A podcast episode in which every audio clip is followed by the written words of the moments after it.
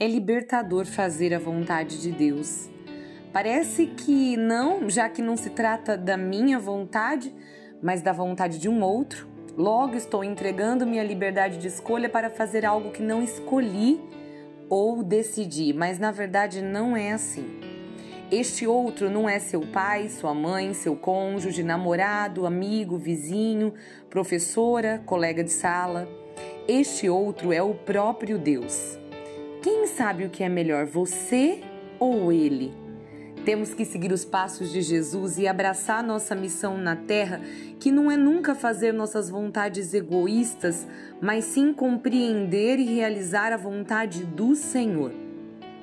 Santa Giana Beretta Mola nos deixou uma oração linda que diz assim: Ó Senhor, te prometo submeter-me a tudo aquilo que permita que me aconteça.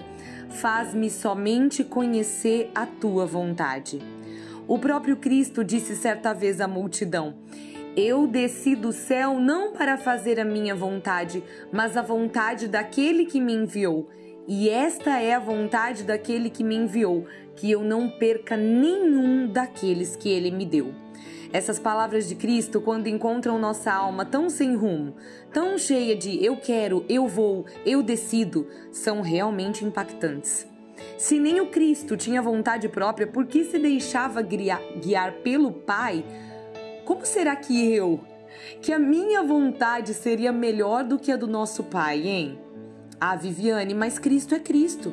Você é apenas uma mulher, sou apenas um homem comum. Os santos também o foram. E por que tornaram-se santos? Justamente porque em algum momento de suas histórias resolveram viver radicalmente a vontade de Deus e abrir mão da própria vontade. Basta lembrar alguns exemplos. São Francisco de Assis, rapaz rico, futuro garantido, por que abriria mão de tudo para andar de pés descalços e dormir em qualquer lugar? Santa Teresinha, menina tão jovem, bonita, com um futuro inteiro pela frente, não poderia ter desejado outras coisas, conhecer alguém, casar-se? Será que não tinha mesmo nenhuma outra vontade? Por que quisera se consagrar tão cedo, perdendo assim toda a sua juventude? Ou será ganhando? Santo Inácio de Loyola, sendo guerreiro respeitado, teria saído andarilho atrás de servir a Deus e encontrar a Deus nos irmãos mais necessitados? Como foi que a vontade de Deus o dominou daquele jeito? Santa Teresa d'Ávila não poderia já estar contente em ter se tornado freira, em ter realizado a própria vontade? Seria mesmo necessário escrever tantos livros, reformar o convento, mergulhar tão fundo em si mesma? Cada um deles, em algum momento de sua vida infantil, jovem ou adulta, decidiu deixar os próprios sonhos e até mesmo os desejos para trás e olhar somente para a vontade do Senhor. E você? Até quando manterá essa luta diária contra a vontade de Deus? Tentando nadar contra a corrente, remar contra a maré. O Senhor quer te favorecer, mas não nos seus caprichos, e sim nas necessidades dele. Na maioria das vezes buscamos favores, nunca desafios. Deus nos desafia, pois o céu é feito de vencedores, não de acomodados. Desacomode-se de sua vontade. Ser rico é bom, mas São Francisco sabia que ser pobre fazendo a vontade de Deus seria muito melhor. Ser bem casada e admirada seria ótimo, mas Santa Teresinha sabia que fazer a vontade do menino Jesus era mais delicioso do que qualquer outro amor. Ser honrado e ter muitos amigos importantes é super top. Mas Santo Inácio sabia que nunca seria o suficiente para suprir as necessidades da sua alma. Ser uma irmã querida no convento e servir a casa alegremente era uma tarefa muito digna, mas Santa Teresa, Teresa d'Ávila sabia que a vontade de Deus para ela não levaria apenas a si mesma para o céu, mas muitos outros encontrariam suas próprias moradas. Você pode até ser bom já deste jeito aí, mas se fizer a vontade de Deus, você vai ser mais do que bom, você vai ser dele. Faça suas as palavras de Jesus hoje, assumindo isso para a sua vida toda. Você não veio do céu apenas para isso aí. Há muito mais para você, mas para descobrir você precisa sair de si mesmo e ir para Deus. Tem tanta gente mergulhado em si, é muito amor próprio, é amor próprio demais. E esse amor próprio está te prejudicando. O mandamento diz amar a Deus sobre todas as coisas. Depois que vem se amar, e ser capaz de amar ao outro. A vontade de Deus precisa estar acima da sua vontade. E aquela vontade de Deus para Jesus há mais de dois mil anos também serve para você. Que você não perca nenhum daqueles que Ele te deu, entendeu?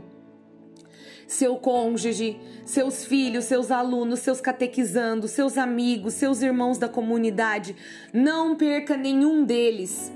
Você está tão centrado em si mesmo, nos seus sentimentos, que nem está percebendo toda a responsabilidade que teria de cumprir com estes aí ao seu redor, este todos, estes todos que o Senhor lhe deu.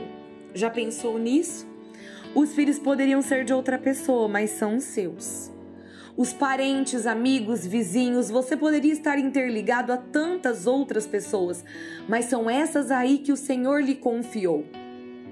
Não permita que nenhuma delas se perca. Lute pela salvação de cada uma delas. E o seu jeito de fazer isso acontecer é a sua verdadeira missão. Qualquer coisa que você esteja fazendo que te faz perder essas pessoas e faz com que essas pessoas se afastem de Deus, nunca será da vontade dele. Pode ser bom, pode dar dinheiro, pode ser compensador, mas sagrado só se for a vontade de Deus. Rezemos com Jesus hoje. Eu, Viviane, não desci do céu para fazer minha própria vontade. Sim, também fui enviada do céu mas não para os meus desejos, meus prazeres, minhas vontades próprias apenas. Eu vim fazer a vontade daquele que me enviou, e a vontade dele é esta: que nenhum daqueles que ele me deu se percam. Nenhum deles. Eu preciso cuidar, e cuidar para não ficar centrada em mim mesma e esquecer o resto. Eu preciso cuidar muito para não perder tempo ao invés de investir todo o meu tempo por aqueles que Deus me deu.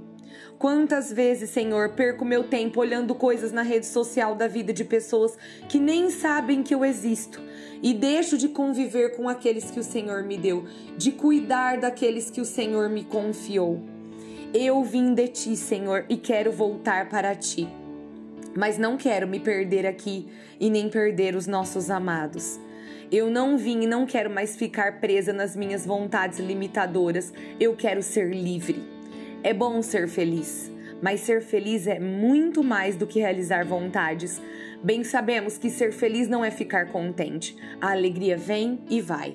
Ser feliz é ser completo, e ser completo é estar em Deus. Fora dele, sentimos-nos sempre pela metade. Sentimos sempre que está faltando algo ou que está faltando tudo. Acredite, amado, fazer a vontade de Deus é libertador. Fazer a vontade de Deus é ser realmente feliz.